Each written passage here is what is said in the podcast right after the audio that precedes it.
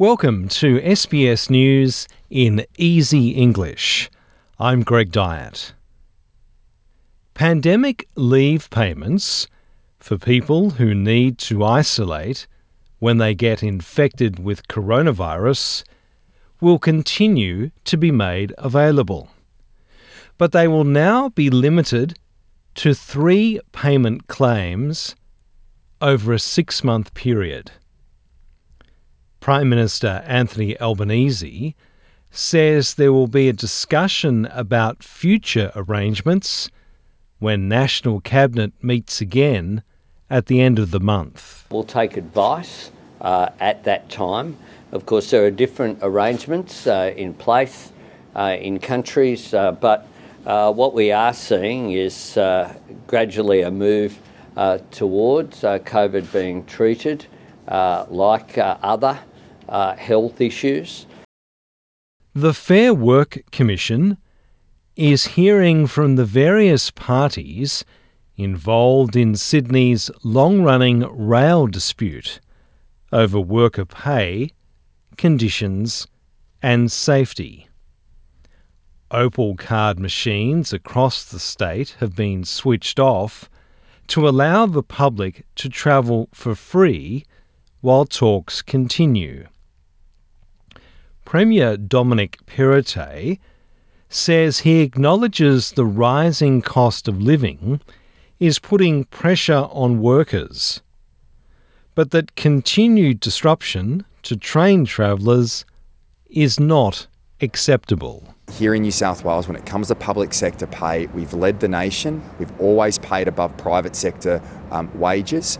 Um, and, uh, and that is a strong track record. And I'd ask the union to work constructively with the government and appreciate the pressures that we're all under, not just in government, but people across our state. More than 66,000 Australian peacekeepers are being recognised for their work in more than 50 missions over the last 75 years. Commissioner of the Australian Federal Police, Reece Kershaw, says the efforts of peacekeepers has helped see the emergence of new nations and the reduction of politically motivated violence. All missions are aimed at establishing and restoring fundamental rights and freedoms. They rebuild communities, provide humanitarian assistance, and promote the social and economic recovery that is necessary for sustainable peace and strengthening the rule of law. A 22 year old man has been charged with disturbing the peace after yelling insults at Prince Andrew as he walked behind the Queen's coffin.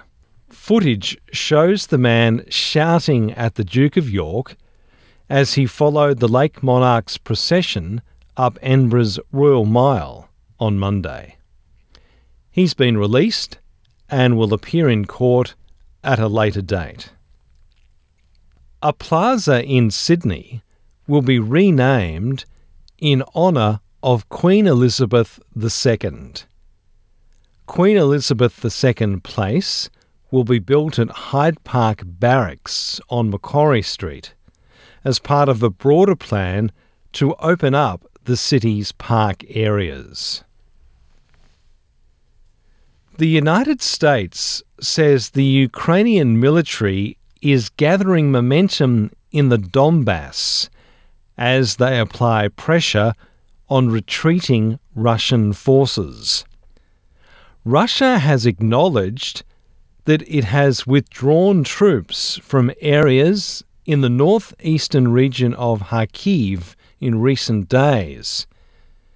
But it is not yet clear if this Ukrainian advance could signal a turning point in the war. Ukraine says it has now reclaimed over 6,000 square kilometres of territory, but is calling on the West to deliver weapons systems as quickly as possible to support its advance. In sport, Mitch Langerak has come out of retirement to challenge Socceroos skipper Matt Ryan for Australia's goalkeeper spot. The former Melbourne Victory player quit international football 16 months ago to spend more time with his family. But following discussions with Socceroos coach Graham Arnold, the Japan based Queenslander has been named in Australia's squad for this month's two game clash against New Zealand.